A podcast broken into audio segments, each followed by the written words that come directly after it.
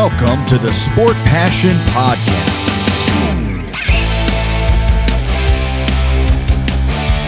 And here is your host, Lars Marendorf.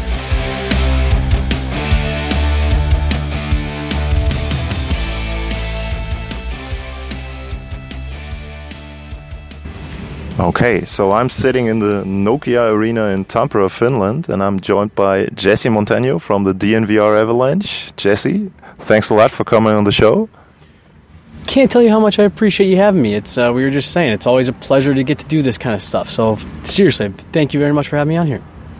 It's my pleasure, and you're a first-time guest, so I usually ask first-time guests how they got into hockey, how they got into covering hockey. So could you just give my audience a short overview about your history and about what you're doing with the DNVR Avalanche? Yeah. I, I apologize in advance. Uh, being brief has never been my forte. Uh, so my family moved to Colorado in 1994, late 1994. The Avalanche moved uh, there in 1995. Good, good, time to move there. Good timing, yes. Uh, and we moved from somewhere that had no pro sports. So uh, you know, we we you know a couple college college teams and stuff like that, but no pro sports. So when we first got to Colorado, my parents really just you know fell in love with the sense of community and all that stuff that that the you know pro teams in Denver and all that stuff had. And then to your point, the Avs go on to win the Stanley Cup, you know, a year later, and we just kind of got swept up in all of it. And I was a, I was a young kid, and just kind of fell in love with the sport and, and how fast it moved and, and the players and all that stuff. Um, and just from there, I just I, I, remember before I got my first hockey stick, I'd use my mom's vacuum attachments to like as makeshift hockey sticks and just smack stuff around the house. So I just I just really fell in love. You know, cliche, but I just really fell in love with the game really young. Um, and and it just kind of snowballed from there. So that was how I got into the sport. And then it was actually my first memory of like wanting to be in covering hockey journalism, that kind of stuff. The 2001 uh, run to the to the Stanley Cup for the Avs the, the Denver Broncos run the sports scene in, yeah. in Colorado. And the Avs had just knocked out the Blues to advance to the Stanley Cup final, and the front page of the sports section was about something a Bronco player was doing in the offseason. I said, I want coverage of this team. I want I want to know what's going on. I want to hear about the players and, and, things like that. And so that was the first time I remember like having that that kind of like spark in me in me of you know I want to tell some of these stories. Uh, and then honestly, if I'm being if I'm being honest, I, I was going to school to to uh, you know start to get into media and learn all this stuff and I had just two or three instances of right time, right place. Yeah. Uh, you know, met the right people, said yes to the right thing, and and I, I, got very fortunate. We were called BSN Denver at the time, now. DNVR, the the outlet I'm with now. Um, but yeah, it was just. Uh, I sat in, watched a couple of their shows. They actually used the recording studio at the school I was attending because uh, they didn't have their own space at the time one week their uh, their their board op was I think I actually think he was in Europe for, for a week or two, and they asked me if I could fill in, and it, it just take the opportunity and go from there. Yeah. Go from there, and and it's it's worked out in ways like I mean we're sitting here in Finland yeah. talking you know doing this interview and I just I, I, can't believe how you know how it's all gone and all that stuff and getting to cover a Stanley Cup champion you know championship run last year uh, it, I, have been super lucky super fortunate but um, yeah like I said right time right place and got to say yes to stuff and I got to go back. Who was your favorite player then growing up? I mean, those teams were full of Hall of Famers. The first one yeah. who got located there, they were a title contender when they came to Denver. Then got Patrick Roy. But um, you you talked about the 2001 team, so you were a little older then. Uh, who was your favorite player growing up? So, with all of those Hall of Famers, I, am probably going to surprise you with this answer. It was Alex Tanguay. Okay. well scoring two goals in Game Seven of the Stanley Cup Final, getting the winning goal there is not too bad. So yeah, yeah, and he he was always a guy that I thought was underappreciated. Uh, you know, really good player. Had, had a super underrated career as a whole, even after he left Colorado. Um, but he was, for whatever reason, he he was my my guy. Um, in that in that you know 2000 2001, he was only there for two years. I, I grew up playing defense my whole life, so I, I loved Ray Bourque. You know, obviously the, the, years he was there, and him as a player just in general. But um, no, Alex Tanguay was was my uh, was my guy uh, as a kid, and uh, like I said, th- there was there was seven Hall of Famers on that roster to pick from, but uh, there was just something about Tanguay and kind of the not necessarily underdog, but like I said, kind of unsung hero aspect of it that I just loved about him. Yeah. So you talked about the Avs having run to the Stanley Cup last season, and you were there for some of the festivities and some of the things that happened. What was the favorite part for you in all of that? Winning the cup, the summer. What was the favorite part there? Wow, that's a great could, question. or let's Yeah. let's say three three parts. We got more. Let's do the top three. Yeah, yeah. So, uh, you know, honestly, what my favorite part of it was, uh, I was in Tampa, you know, the night they win, uh, and You the- got to get on onto the ice. Uh, yep, got to go down onto Okay, the ice, got to be there on the ice. Uh, that was uh, like even thinking back on it, it was like almost a surreal moment. Can imagine that. Yeah. You know, just like I, I had to like stop a couple times, like no, th- like that's is act- happening. That's actually right. That's actually the Stanley Yeah. Cup being hoisted, you know, like in real time, five feet from you, A- a- and so Destroyed first, then or, Yeah. or after that. Yeah. yes, Damaged. Yep. Let's not say destroyed. Yeah, damaged. Um, But then, so the hotel the team was staying at was I don't know if you've ever been to, to Amalie Arena in Not yet, Tampa, no. but it's there's a there's a big courtyard out front, and then there's a, a JW Marriott. I mean, hundred yards Yeah. from the front entrance, and so that's where the team was staying. Well, they also have a huge hotel bar there in that lobby, so a bunch of the media, a bunch of people were just back there, and uh, the Avs come in. And they could have come in the back and take. No, they came through the no, lobby, you marching. don't do that. Yeah, marching marching the cup through the They lobby. didn't lose, so- Didn't lose, right? Exactly. And I mean, you know, they're all. I mean, these guys are all you know three sheets to the wind at this point, right? Uh, but you know, just just seeing the joy that you can't manufacture, you know, on their faces, and just watching them enjoy that moment with each other. And I actually heard later that that they talked about you know after when they were celebrating and stuff that as disappointed as they were to not win it at home there was a part of it that they actually liked being on the road because it was Them. it's them Yeah. it's them and and, and just seeing them go through the lobby you know up to their party uh, and, you know i gained such an appreciation for the work and the sacrifice that goes into getting to that point you getting to the nhl let alone winning the stanley cup that just getting to see the you know relief and the joy and the excitement uh, Pavel Francouz has his necktie tied around his forehead and his you know shirt ripped open and all that stuff. Um, if I had to take it down to a, a moment, I, I really do. I think that was it. Just the like I said, you, you can't you can't fake that Yeah. type of that type of joy. And so I think watching them come through and then yeah, being on the ice wasn't so bad either. That. Um, and then winning the cup is one thing, but then the next season starts, and the Avs had a couple of decisions to make. Um, they let players go. Stanley Cup winning goalie Darcy Kuemper w- was gone, and Burakovsky is gone to to Seattle, and and then they re-signed a couple of players. Uh, what did you think of the moves they made in the summer? Was there one thing you would point out that surprised you of what they did, and was there maybe something that you thought they would do which they didn't do yet? Maybe. Yeah. So uh, And the of course, Nazem Kadri left, so right, right. maybe the biggest one of the three. Yeah. Yeah, and and unfortunately, that one was probably the least surprising for me. Just after the season he had, you knew that someone was going to pay him. But when it, when it took longer, did you guys get a feeling? Well, this might even work out. He might stay. So I'll take it a step further. Uh, the the folks that I talked to now, uh, uh, uh, disclaimer: this was one of the most like tight-lipped, Yeah. uh, you know, processes that I've been that, a part of. But after it got settled and he signed in Calgary, a couple of the folks I talked to said that part of the reason it drug on so long was I think the market just didn't really shake out the way he thought at the beginning and he kept circling back to Colorado. They they wanted to find a way to make it work, um, but you know he told us at the All Star game in Vegas, "Look, I've worked my whole career to get this opportunity, so no one was going to give him you know a hard time for that. He earned that right, n- no doubt about it." Um, but so so yeah, not not only was it you know that that we thought maybe it could work. I, I truly do believe that they wanted to make it work, and that was part of the reason why it took so long. Um, but so there was that, and then the, the one that surprised me uh, was probably Darcy Kuemper. I really did. I, he had a he had a much better season than people gave him credit for in the regular season. Yeah. He struggled in the postseason. The eye injury, I think, hampered him more than he kind of let on.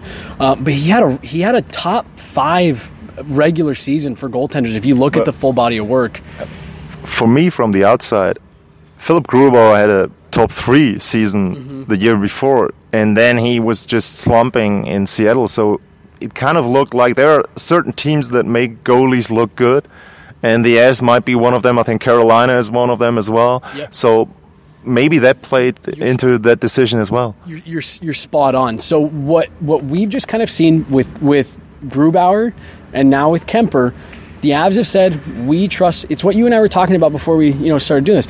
We trust our not only our elite D core of defensemen, but our team defense as a whole and our possession numbers. That we don't need elite, we need good enough.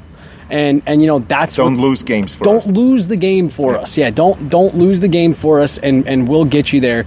And so I guess the part of it that surprised me wasn't necessarily that they let him go, but how early in the process they decided, you know, we're cutting the tie and we're we're bringing in, you know, uh, uh, an unproven guy that we think has some upside. One of the first moves on the goaltender market that Yep. they brought in Georgiev. Yeah.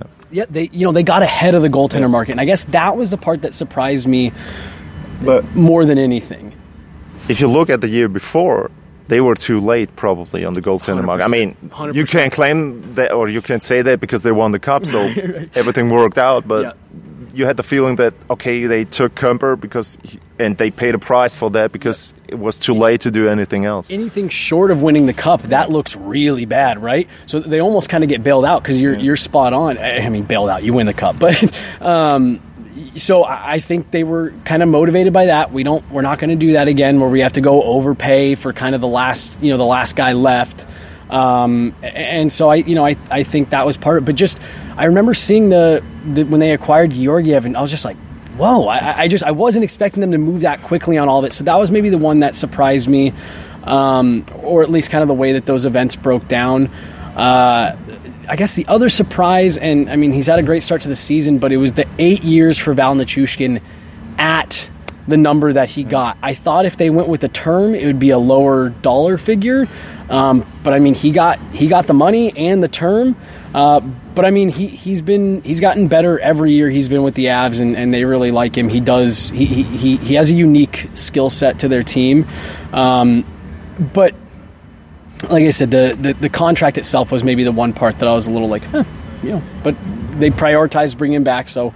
Uh, I, I, I liked their offseason. I, I, I kind of liked their approach of we've got some internal options we can look at. And, and the one thing I think that we can forget as media and fans can forget sometimes too is your roster doesn't have to be final on day one. You know, you can make tweaks, you can see what you've got. I think they got a great bargain deal on Evan Rodrigues kind of late in the offseason. as well, yeah. I thought that what you're paying, and it's just a good upside kind of gamble.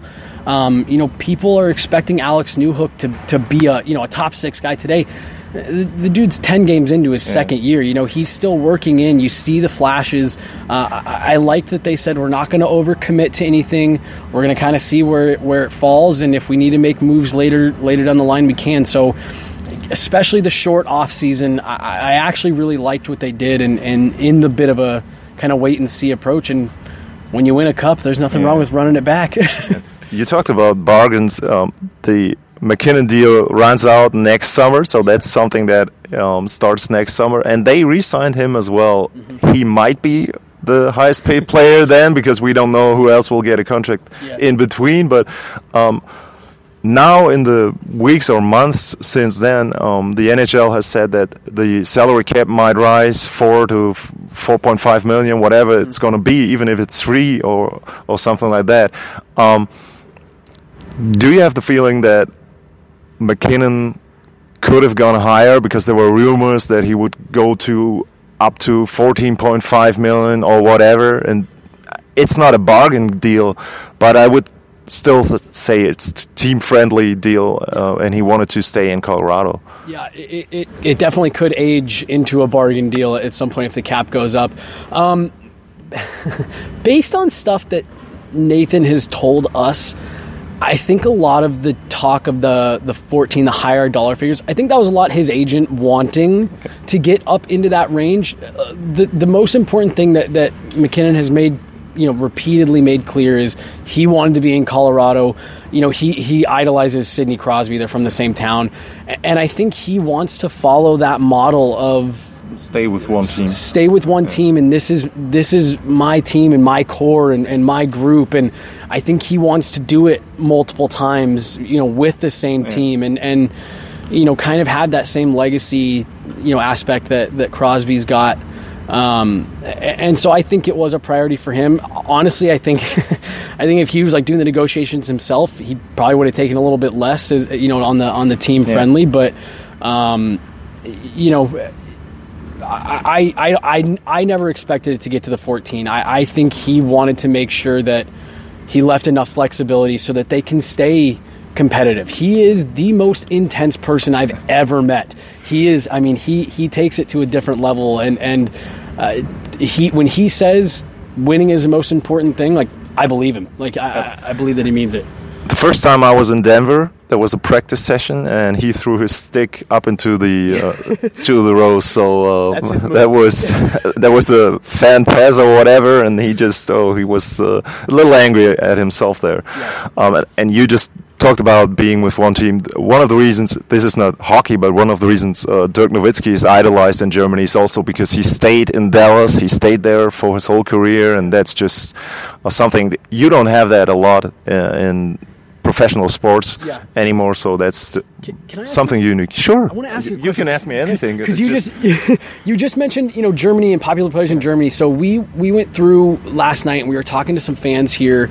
Uh, who's your favorite player? And obviously we got a ton of Mikko Rantanen and Patrik Laine, but we got several Nathan MacKinnon, Cale Makar. Yeah. I, and it just it was surprising because I you know again you just assume that it's you know the national guys. What what kind of status do guys like Makar, MacKinnon, you know, even you know, obviously like Connor McDavid, guys like that. What type of status do they hold in Germany or just here in Europe in general? Well, I'm doing a podcast about the NHL in general, but yeah. um, I used to be an Avalanche fan, my favorite player yeah. growing up. The thing with me is uh, usually I, I, had favorite players first, then favorite teams. So my favorite yeah. player growing up was Joe Sakic. Um, so um, that was how I got into the, the Avalanche. And regarding um, Makar and MacKinnon, the feedback I get from my listeners is that if you just watch highlights from Makar uh, or from MacKinnon, you can just there's nothing else but to be amazed by what they are doing. And I mean, we got the thing is we got Leon Draisaitl now, yeah. who is exceeding expectations. Germans had in him.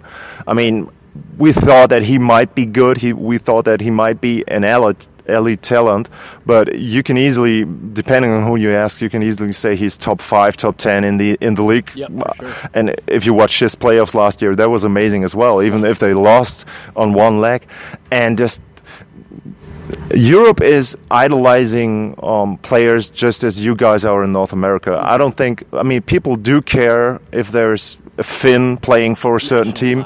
You do care about that, but you do care about hockey, and you do care about um, skill, and you do care about um, characters as well. And that that is uh, such an important thing uh, that, from my perspective, the NHL has to do more, mm-hmm. bring or show the character of players. They are doing that more than ten years ago, but you should even encourage players even more to to show their character. And I think that yep.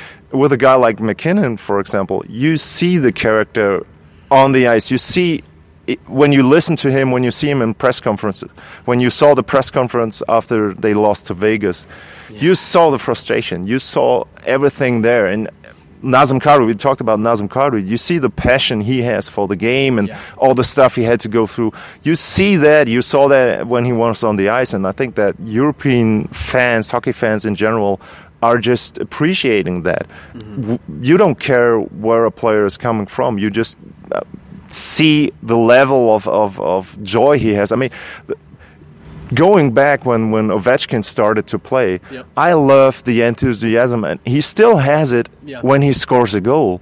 I don't care if he's Russian or he, if he's whatever. Trevor Zegras, um, yeah. last season. Um, that goal, that the joy they had on the bench afterwards, when you listen to him when he was at the All Star game, that's just it's just pure fun. It's It's, just fun. fun. You enjoy that. That's why you watch the games. That's why you come come here, and that's why out of my why yep. we had uh, about thirteen thousand people yesterday in this arena, and we're going to have thirteen thousand, close to thirteen thousand uh, tonight. So that is just. You saw yes. I mean, you were you were surprised when they booed when the the Blue Jackets tried to slow the play down. Yeah. They want to see skill. They want to see the guys play, Yep. and that is wh- what they appreciate, and that's when they when they cheer and when they clap. And so, I think that's not really different to to the U.S. Yeah. So yeah, that's just No, and and you, you took the words out of my mouth. It's it's fun. I, I was actually telling uh, you know Mark yesterday. Sports are supposed to be fun, and, and I think we forget that sometimes because you get you know you get so invested, fans get so invested and stuff like that. But it's fun, and, and I love to see the guys out there having fun, enjoying themselves. And you mentioned you know thirteen thousand people in here last night. You know, you and I were were getting the elevators and all that stuff. So you and I were starting to head down with about you know 45 minute 45 seconds left whatever and i just looked out and i took a picture even not a single person had left their seats just just you know enjoying the moment and the game and all that stuff and that was uh, it was it was just so cool to see the the, the way that they were I I guess I don't know if appreciating is the right word, but but it just you don't you don't see that again back home. Fans take it for granted. They get up and leave. You know, ten minutes left or whatever, and I can. I don't want to blame them because if you have a season ticket, if you've got 41 games each year, and you see the team, you, you see the preseason games or whatever, you get a chance to see them twice a week during the regular season, pretty much. So. Yeah. You you when you play the Arizona Coyotes and it's five one, you might leave early. Yeah. Yeah. So, but uh, yeah, like you said, that's the the fans here. I know it's hard for for American teams or North American teams to come over, Mm-hmm. but fans here are just thirsty for for NHL hockey. It's the top. I mean, you, you, we have that in soccer.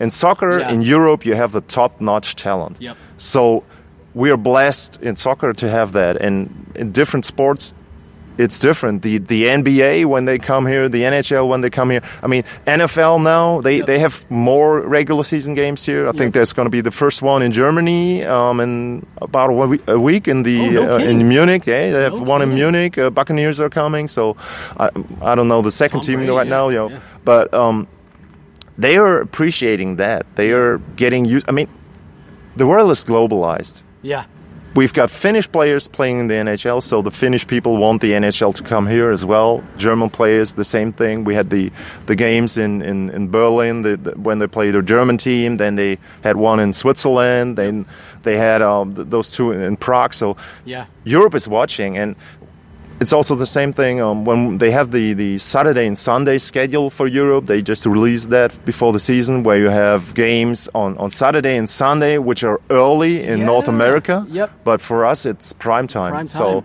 those games, we appreciate that. We appreciate the first round of the playoffs, where you have Yes. the pretty early schedule.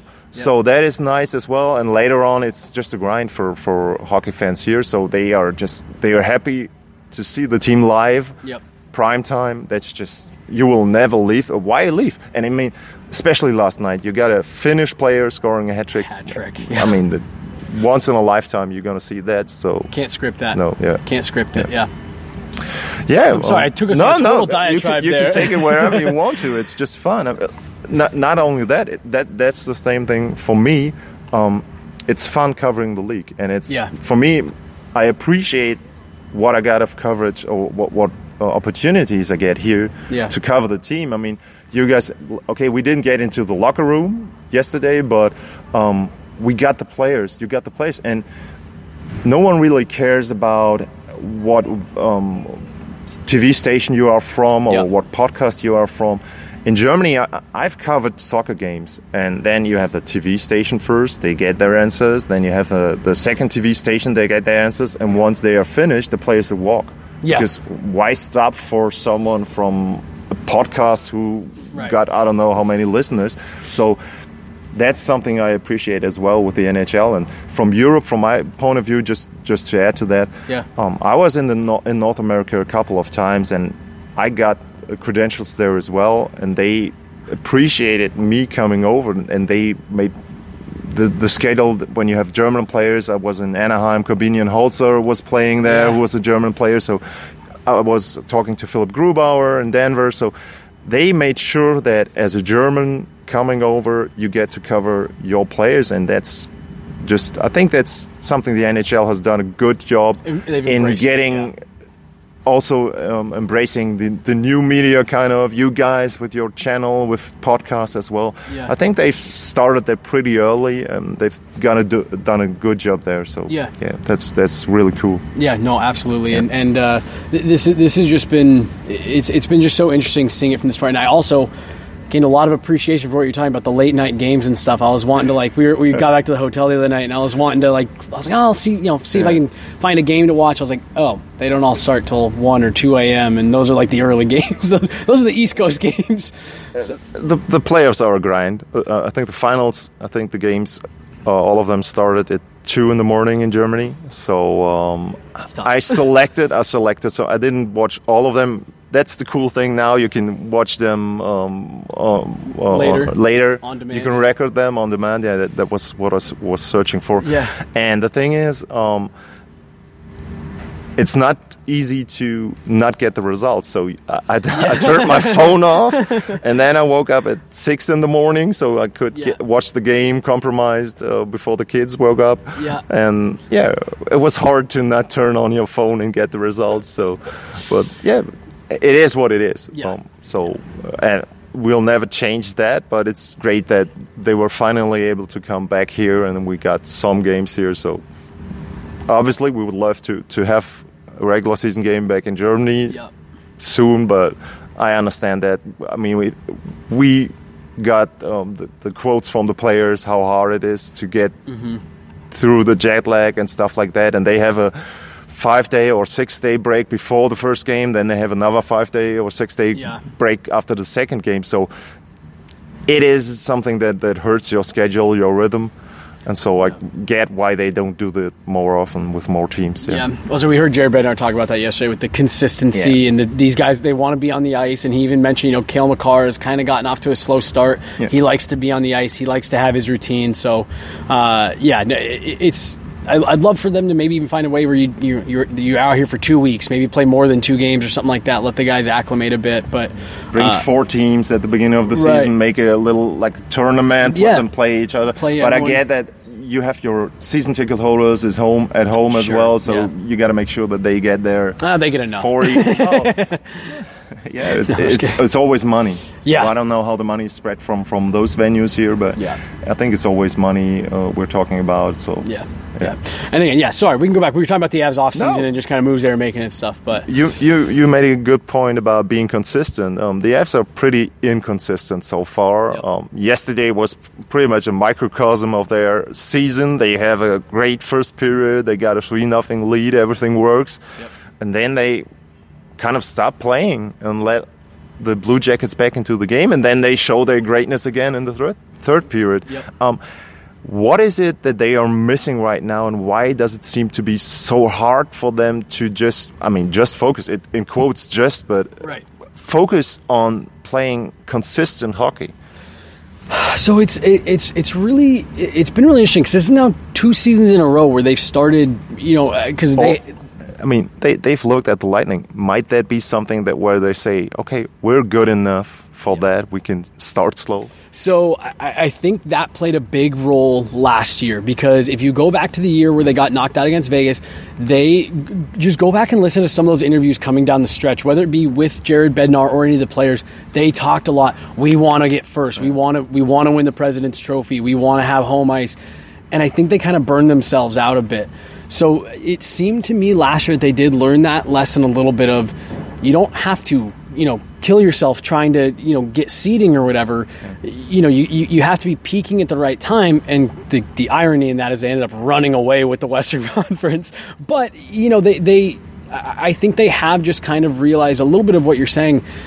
Find the time to to get in your groove and figure out what works for you best and, and you don't have to live and die on every uh, you know win and, or loss but uh, I don't know. You know, you don't want to make excuses. I, think there is genuinely a part of it that their schedule to start the season has been a little bit sporadic. They've yeah. after tonight, they will have played four sets of back to backs through their first eleven games. So I think there is a little bit started with a back to back. Started with a back to back. Home then on the yeah. road, which I thought was really weird. So they had to travel the night of their home opener, late start, super emotional, banner raising, all that stuff. So, uh, look, you know, I, I, say it all the time. I'm not trying to make excuses. I, I, try to give context, and that is the reality of their situation. So, I think that's a little bit of a part of it. Guys aren't quite in the rhythm yet. And then I think there's just, I'm not saying the injuries, every team deals with injuries, but I think there's kind of been more new faces to start the season than maybe they anticipated. Um, you know, even a guy like Artturi Lehkonen, obviously he comes in at the trade deadline, plays a huge role in, in the playoffs, but you know that's you're at the end of the season you're kind of peaking. Everyone is just you know you're you're running a bit on instinct. So you know you're, you're trying to incorporate him in in a little bit more of a full role. You're adding in Evan Rodrigues. You're trying to see what you got in Alex Newhook where he's at. Um, and then I mean literally their their entire fourth line right now is are all AHL call up yeah. guys. Um, so I think there's just been a little bit more of an adjustment than I think if you you know if you gave them all truth serum what they would tell you is I think we they thought it would just be a little bit more pick up right where we left off. Um, and there's just been a little bit more transition, and, and, that's why you see the flashes of the greatness. I mean, Columbus ties that game up last night, and it's just you know bang bang, two pucks in the back of the net. They're right back in the lead and kind of you know back in control of the game. So you, you see it, you know it's there, and that's why I don't think anyone in that locker room is worried about it. Uh, you know, I, I mean, I watch them, and you say they'll get back on track, but I think it's been a combination of a few things, and, and but I do think if, if like I said, if, if everyone's being a little honest with themselves, I think they were like, ah, let's jump right back into it. No well, big deal. Nate talked about it yesterday. They have been great for three or four years, and they know that they can get back to yeah. to their top level. So uh, they are pretty confident there. Um, you talked about them playing guys from the AHL, and one of the reasons is that they have some injuries. Um, how surprised were you that Gabriel Landeskog had to do the surgery again after he did that yep. last year to be ready for the playoffs, and now he has to do that?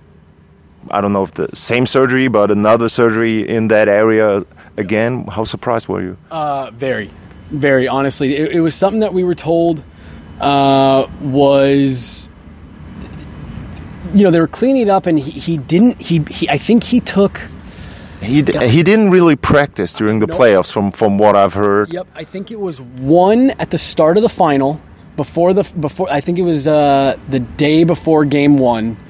They had a break. They yep. swept the, the swept, Oilers. So swept the Oilers. Pretty big break. Yeah. Yep, yeah. and then I think I think he took one more earlier in the playoffs, maybe in that first round. But other than that, no morning skates, yeah. no practices, none of that. Um, so we really did kind of assume like, well, he's playing. And I mean, he played at full speed. You know, he, he he was full go in the games. So I think we just all kind of thought like, yeah, you know, he came back a little early. He'll take you know two months off, you know, rehab it yeah. nice and be good to go. And and and honestly, Jared Bednar told us that that was kind of what they thought too. But once the team got back to Denver and started doing the you know the captain skates yeah. and you know unofficial practices, yeah. I guess it started bothering him quite a bit. Um, so it, it was it was unexpected, and then I, I, was. I don't want to use the word floored. That feels dramatic, but I, I was very surprised when Jared Bednar started off the press yeah. conference saying, "Another surgery." Uh, you know, oh, we're, three to three months. Yeah. Three months, yeah, and and um, yeah, I, I really did it when they won the cup. I thought, cool, he now he's going to take two two and a half yeah. months off, and we'll be you know he'll be good to go at the start of the season. But um, yeah, just just not the case. So that was really surprising. Then Darren Helm was another one who, uh, you know, Bednar told us that it was originally quoted a 12 week recovery. I mean, we're into week like 16 or 17 right now. So um, both of those injuries. Uh, and he mentioned he mentioned two days ago he's not on the horizon. He's nope. He might be better, but not on the horizon. So yeah. that would probably be another month at least. So, at, at, least, and and you know, I've had some people on Twitter be like, "Oh, Darren Helm, he's a fourth line guy." It's like that's a NHL veteran who you know is a reliable guy. He's a penalty killer. Uh, you know, plays heavy minutes, uh, defensive minutes. that's what Bednar just said after the morning skate. That the problem might not be with the minutes. Might not only be that um, you you have to play more five on five, but you have to play both penalty kill and both power play, and so you don't have your role players who might be fourth liners, but who play a couple minutes in the penalty kill, and the guy who now has to do double shifts there gets some some rest there. Yeah, get some rest. Right, exactly, and and and you're you're missing out on that, and, and you've got you know a lot of your top guys out there blocking, you know, having to block shots and, and things like that. It's just it's harder on your body, and that's something where I think maybe you know, a guy like Darren Helm and uh, Andrew Cogliano for sure, you know, maybe can go a little, uh, you know, uh, unnoticed in, in, in a lot of the stuff that they do. Um, but but that's that's the big thing. You know, we, I talked to Jared Bednar and uh, the Colorado Eagles, the, the AHL team, uh, their head coach Greg Cronin, in the offseason, and, and they said not only are you looking for consistency out of those young guys, but you're looking for reliability. Can I put them out there if we're protecting a one goal lead yeah. with two minutes left? Uh, whatever you know, whatever the situation may be, and that's where you really miss a guy like Darren Helm, where yes, that that's his role. Go out there and shut this thing down. There, there's a reason why he scored that last second winner against St. Louis because he was out there. Right. Yeah. He, he was out there. He was trusted. Jared Bednar said, "I I, I feel confident that if I'm going to put him out there, we're not going to lose this game before overtime." And then to your point, he ends up scoring a. That's another one from this from that playoff yeah. run that I'll I'll remember forever. Uh, you know where the press box was situated. It was, I mean, it happened like right in front of us, and just. But but you're right, you know, and, and that's where they're missing it, and you have to shorten up the minutes for those fourth line guys because, gosh, I don't want Mikhail Maltsev out yeah. there. You know, if we get stuck on an icing or whatever, and it's just harder minutes. So, um, yeah, I think both those injuries have maybe had a bigger impact to start this season than than uh, not only we were anticipating, but I, I think the team as well. Do you think if they still struggle, let's say in, in one month, they're still playing 500 hockey. Um, do you think that they will move uh, something to try to, to get better there? I think the original plan was to get as mu much cap space up until the trade deadline and then work from there. Maybe trade for 2C, uh, something that, that is supposed to be the case. But do you think that they might do something if they are still missing those guys in a month? Uh, or is just two games against Columbus, winning those and then getting the start. That might be the medicine you, the doctor ordered. Jump, yeah, jump start it. Yeah. So here's here's a rule of thumb we were told. I believe this is two seasons ago now by Jared Bednar. They want 12 points out of every 10 games. If they can pull 12 points out of every 10 game chunk, they like where they're at. Okay. So that would kind of be how I'd answer that. That if if they are in that range, if they're picking up 11 to 13 points yeah. in every 10 game chunk, I don't think they'll do anything. I think they're just going to say we're going to ride we're it out and hope that our hope that Alex Newhook can kind of keep getting better or Evan Rodrigues as he gets more comfortable. Yeah. You know, whoever your kind of you know fix situation is. Uh, and we haven't even mentioned Val Nichushkin has now yeah. missed a few games in yeah. a row. Um, but you know, I think if they're in that range, I think they're going to try to stick to the plan. The one thing we've learned with Joe Sakic is he is patient. He will wait for what he wants. He's not going to make any rash decisions. But if if they aren't hitting that mark and it continues to be like you said kind of a microcosm of what we saw yesterday where it's just you plug one hole and another one springs loose um, I, I, wouldn't be fully surprised at, at some type of shakeup. Can we get a, you know a fresh body in here that, that you know is a little bit more energized, isn't kind of going through this grind? That'll be excited to be with you know a team like this. Uh, I, I, wouldn't be surprised at all. But like I said, if if they're sticking in that right about that range, like I said, yeah. twelve points every ten games, if they can be in there, I think they'll stay the course. You talk about what the Avs want. Uh, we chatted a bit, bit before we started the recording. Um, who might be players the Avs are targeting? Do you have someone in mind? I mean, Patrick Kane is yeah. the obvious one who was mentioned last season as well. Um, are there other candidates you, you have in mind?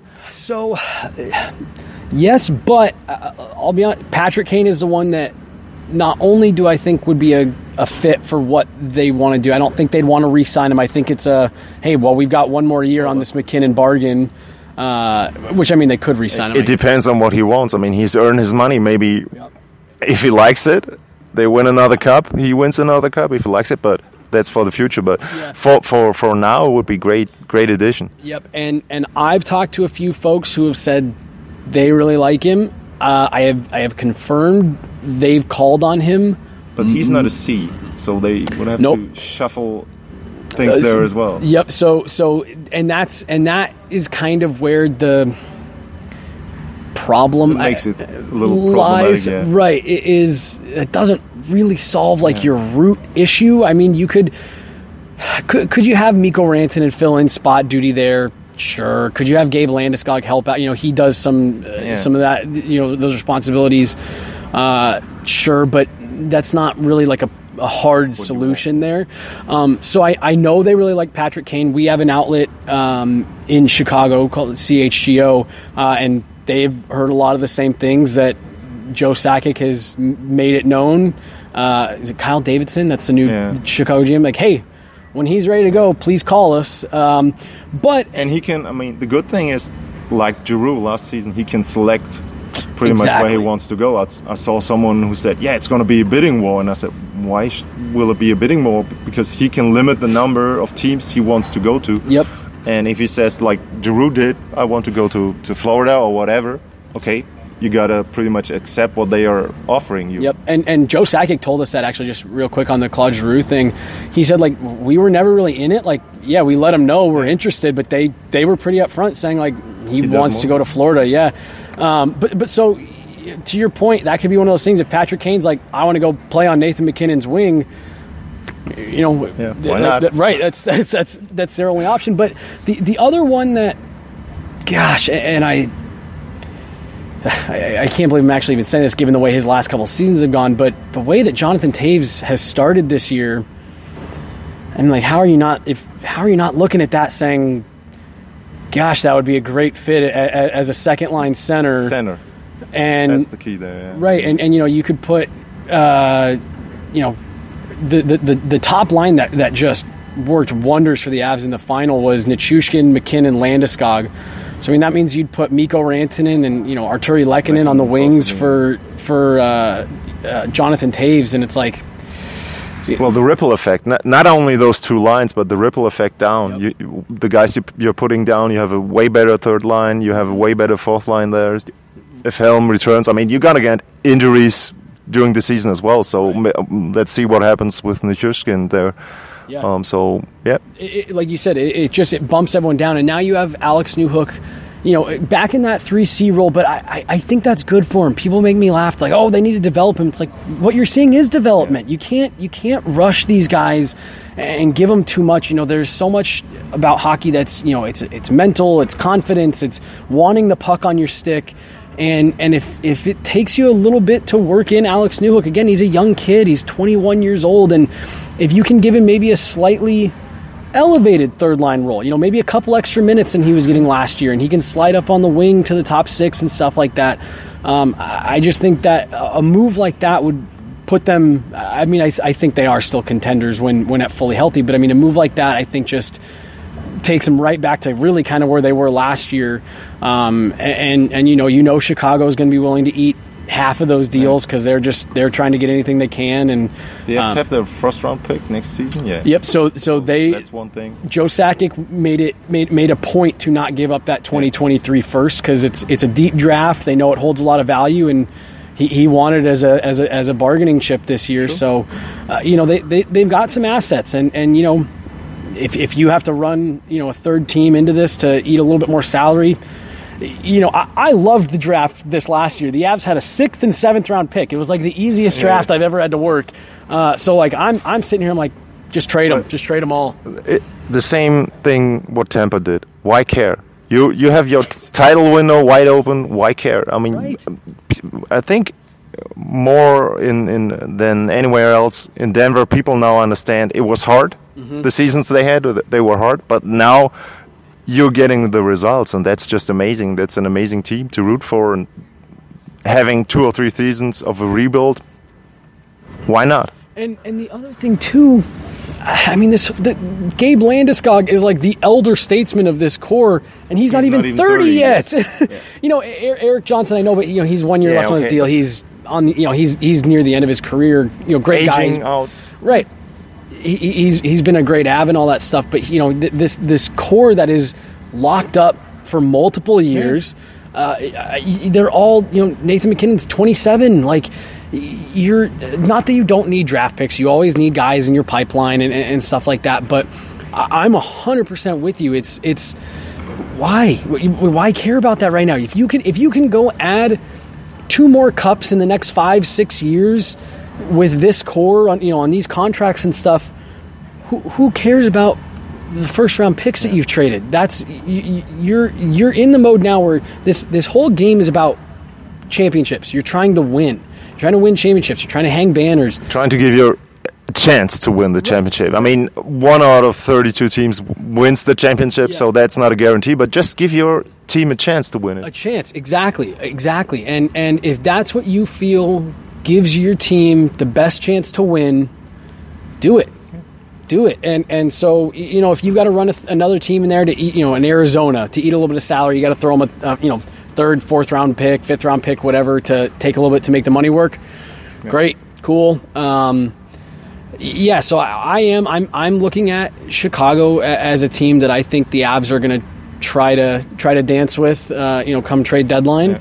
Yeah. Um, you know, I'm sure there's a couple other players yeah. out there, but but what from right what now. I've heard from the people I've talked around to, uh, that's that's kind of where their focus is. And one thing you just mentioned a couple minutes ago is also character. You know, when you talk about Kane and Pace, you know what you're getting. You know what you're getting a leader. You're getting a, a proven winner. Yep. That's also something. So that might be also and, something they're looking for in them. And they understand the mentality of what it takes to get through that grind. That was something that.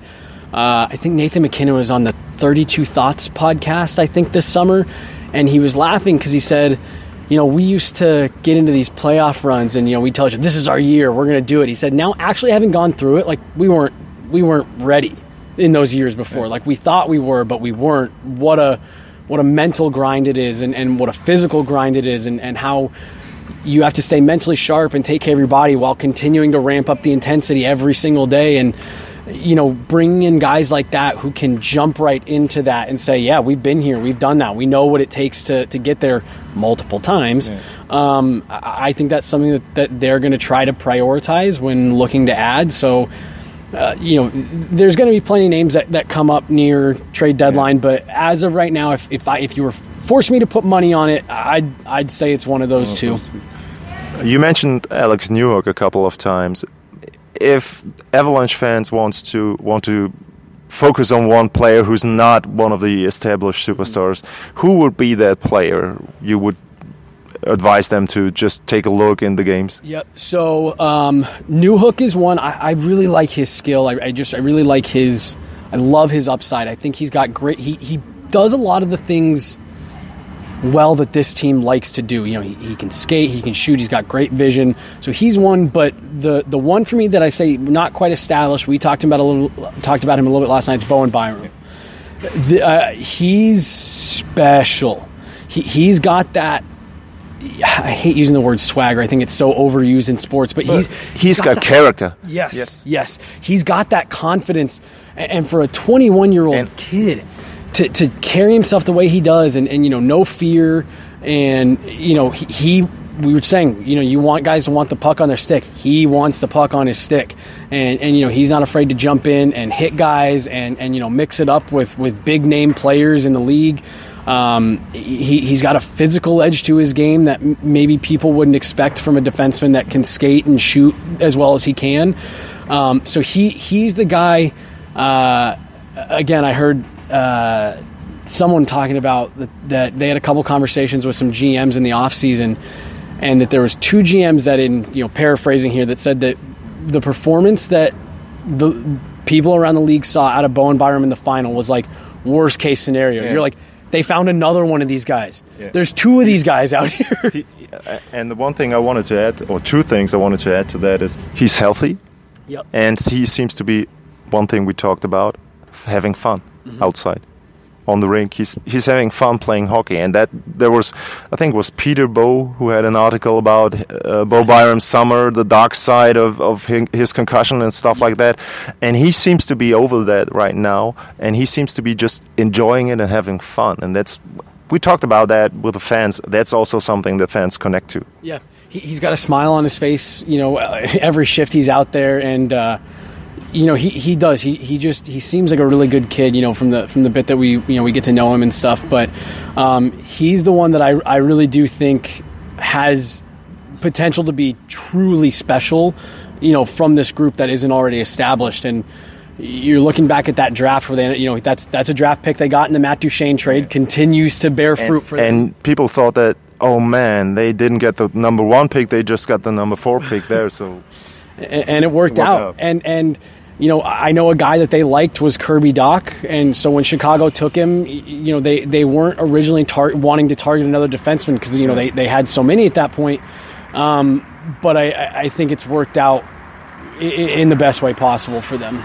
And, and he really does to me have the potential to be a star, a star as the Zamboni is coming out again here, um, just to, to pr- probably wrap it up, uh, we, have talked about fans in Europe idolizing players in North America.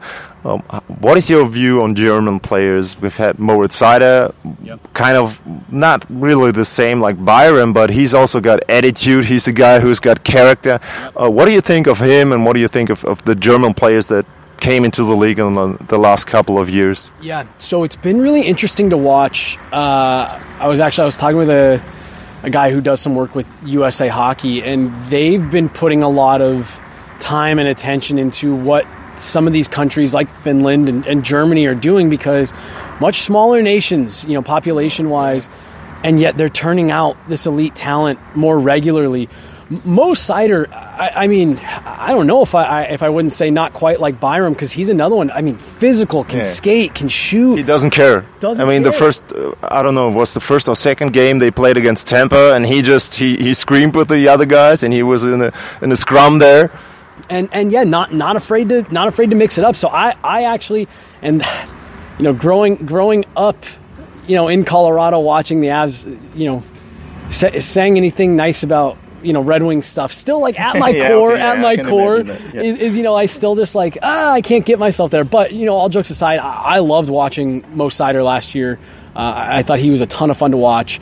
Uh, Leon Draisaitl, I mean, he, he, played that entire Western Conference final on, yeah. on one foot, basically. And, and, he had like two points a game. Uh, two points a game and was still not just a production, but just like incredibly effective out there. And, and I mean, there was a few times where he took a hit or went down or something, and I said, "No way, he's coming back." You know, I mean, dragging himself to the bench, going down the tunnel, limping, and limping. Like, oh my leg! On next shift, and and then do, doesn't miss a shift, doesn't miss a shift, uh, and it was just it was it was unbelievable to watch, and so it really has been. I, have been a big World Junior guy. I missed it. I didn't watch it much this year, just yeah. with it being in the summer and all that stuff, but it's been so interesting to see, and I think you and I talked about it a couple days ago. Nations like Germany and you know Finland used to be role players, good role players, you know, solid NHL guys, had good NHL careers, and it's just been so fun to watch the elite talent emerge from these, you know, smaller European countries over here that are stars. They're, they're superstars. You know, they're they're like you said, Leon Draisaitl. Depending on you know how you feel about his defensive game, you know, yeah. he's a top five, top ten player in the league. And uh, I mean, his vision. He may be the best passer in the league, and his shot is ridiculous. And and it's not. They're not turning out role players anymore. They're turning out big name, big production. Um, goal scorers. Uh, you know, Mo Seider is. I think he's going to be special. Yeah. You know, in the NHL with kind his slumping right now. I think. Yeah, not yeah. Too many points. And, not too many points. Uh, second season's always the toughest, yeah. getting through the uh, the scouting reports and stuff like that for the first time. But um, that to me has kind of been the thing that I've noticed going back, and, and you see it coming with the World Juniors. You know, you kind of see it a couple of years in advance, right? Where, yeah, these teams aren't they're not cakewalks anymore. They're not. They're not. You know, it's not just U.S. and Canada and Sweden and, and, and you know Russia blowing everyone Yeah. out and then getting down to those four. It's harder. They might still win or win most of the times, but Right. it's harder. It's getting harder. Yeah. It's harder. They're good games, and, and it seems like every year you see what you know. And again, using quotes, an upset where you know uh, Germany knocks off a, a Canada or a Russia or a U.S. or something like that. And you know how many times has Finland won the World Yeah. Juniors now in the last ten years? And um, that's been the part that's been, I think, the most um, interesting for me is just to see that it's not just good hockey players anymore that are coming out of you know Germany. These great hockey players, and then all the good hockey players are still there. You know, the, all the good role guys are still coming up through, but there are the ones that are kind of emerging and you know, kind of taking this full circle to you know where we're sitting right now. And Mikko Rantanen talked about it yesterday, and Alex Newhook touched on it a little bit this morning. You know, being from Newfoundland, mm-hmm. saying I remember the first time. You know, Alex Newhook was saying that I remember the first time I went to an NHL game Yeah. and saying that's possible for me. Yeah. And, and it's just awesome to see because you know there are young German hockey players that are looking at a guy like Leon Draisaitl and saying, I can do that. That's realistic for me. You know, I don't have to. I don't have to become a fighter to make it to the NHL. I can be a skilled forward. I can be a goal scorer. Uh, I, I, you know, I can be a, a, a top, you know, skating defenseman and, and make it to the NHL. Um, and I, and I just think it's. I think you're going to only see more and more and more. Um, and best on best, Canada I think still has a stranglehold for a while, but um, I, I think that gap is shrinking, and in ten years, I think it's going to be even smaller than it is now, and it's it's led a lot by guys like we've you know we've named off here, and, and you know having Nico Rantanen and Patrik Laine, you know playing games in these buildings and stuff like that. I, I think you're going to see more and more of it, and um, I love it. My I have never been someone to gatekeep hockey at all. I, I want as many people watching and enjoying and and celebrating hockey as possible because I think it's the best game i- in the world. I think it's unbelievable to watch live and in person, and you know the the speed and the pace that it's all played at, and uh, th- that's what I want. If if in ten years we have a you know a best on best, an Olympics or a World Cup or something like that, and it's yeah you know Germany, Finland in the final, like that's my ideal because that means that There's a reason why they're there. it's it's it's just more elite hockey, and that's that's what I love. So. So, the final question now: When we look at the at the NHL and especially at the Western Conference, going back to this season, who do you think will be the the best teams there besides the Avs, the contenders that they have to go through to repeat there? Yeah, yeah. So I, I think the Avs. I think the Avs, when once they settle in, I think they'll be up there. You want to say Calgary, right? There's just something there that doesn't feel right to me. There was a lot of big money given out, a lot of long-term deals before anybody even played a game. Lost some edge. Y- Yep, yep, yep. And and uh, so uh, you want to say them, but for me, jury's still out a little bit. And the one that I think people have written off a bit, and they've kind of pushed back at the start of the season is Vegas. Of course, yeah. You know, the the the the, the wheels came off completely last year. Everything that could was- have gone wrong was did. constructed. Th- That was Yeah. what they wanted to do pretty much. They wanted to, Yep. to have guys on the injury list, and it didn't work out. They didn't get healthy enough. So, Yep, just kind of blew up and you know blew up in their face a little bit. and Not you know not to be like too harsh, but it just it just didn't kind of come together. And I think people saw like, oh, they're a bad team now. What else? And, and now they had to make some some sacrificial moves in the offseason. I don't think they're as good of a team, but you still got Jack Eichel, you got Mark Stone, Stone healthy. you got Alex Pietrangelo, uh, you know Jonathan Marchessault. Um, I, think that's going to be a team that it's crazy to say is going to surprise people because if you rewind the clocks a year, that's like a no-brainer, right? But Goaltending. The, the, the key is goaltending. If it holds 100%. up, if Logan Thompson If- can if- have a rookie of the year season like that, if if he can be uh, above average, he doesn't need to be great. I think that's going to be a really good team, especially in a kind of vulnerable Pacific Division. I, I am kind of, I'm becoming kind of famous for my. I, I've been burned on believing in the Oilers being good too many times that I, I just I can't get myself there anymore. I'm like they've they've just they've let me down so many times. So. Uh, when you've got guys like McDavid and Draisaitl, you're, you're always going to be in games. But um, for me, it, it really is right now on whatever it is, November 5th. It's Colorado, it's Calgary, and it's Vegas. I think are the three teams that I'm looking at saying those are going to be the elite teams. Throw Edmonton in there if you want, I guess. yeah, I mean, with the Oilers, I, I always say that they are missing the kind of defense the other teams have. They are missing someone who's an elite defender. Yes. They gave out an, a number one defenseman contract, but I don't think Nurse is that kind of player. He's not. if so you compare the hear you say contracts. I mean, we, we saw Werenski yesterday, and that's one thing I always say. You can't. You shouldn't compare contracts from different teams because the Werenski contract works out for Columbus because they kept an elite player there, but he's earning more money than Makar. Uh, Nurse is earning, earning more money than Makar. Um, um, Seth Jones as well. They are not better than Cale Makar, Right. but some of the contracts still make sense. But I think the Darnell Nurse is too high, and they are missing one elite defenseman there. And here's my other them and Toronto. These are really big years for both those teams, really Yeah. important years for both those teams. And they took such big gambles in net. Such big gambles in net. I like Jack Campbell. I, I, I, I remember clear as day watching his team win the World Juniors, and he was great. He had half of a really good season with Toronto and suddenly everyone was like, "Oh, he's a he's a top He's tier number solution. one," and it's like, "Ooh, I don't know about that." He kind of fell apart last year in Toronto. Uh, to your point, they're missing that top top end defense in Edmonton, and I just think he needs to be insulated a little bit more. And and their issue last year was, especially in that series against the Avs, they couldn't outscore their Yeah. problems. They, they, they couldn't as much as McDavid and Draisaitl tried. You know, they, they lost multiple. They lost two games in the Western Conference Final where they scored five or more goals, and that's a problem. And I just don't think they addressed that part of the problem for them. And really, you go back to that round one. I mean, they they barely made it out of the first round.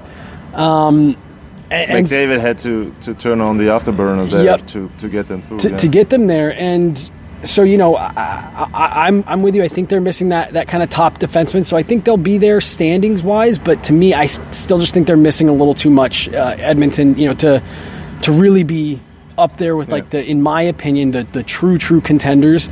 Um, but it doesn't mean they're not a fun team to watch. Sure are. And it was fun to talk to you, Jesse. Thanks a lot for taking the time. It's been fun to, to talk to you guys the last couple of days. So thanks a lot. DNVR Avalanche. I will link your shows, your sites as well. And it's always a pleasure to talk to someone who covers the game, uh, the, not the game, the teams daily on a daily basis, who's got the insights. So thanks a lot for coming on the show. Yeah, no, Lars, seriously, thank you so much. This this whole week has been a, a blast, and, and doing stuff like this is, is for me what, what all this is about. I, I love this kind of stuff. So, anytime, and we'd love to have you on our show at some point. Uh, it's, it's been a pleasure chatting with you and getting to know you here the last couple days.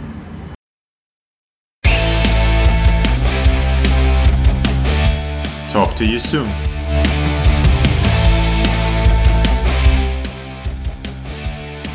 Thanks for listening. Bye, guys.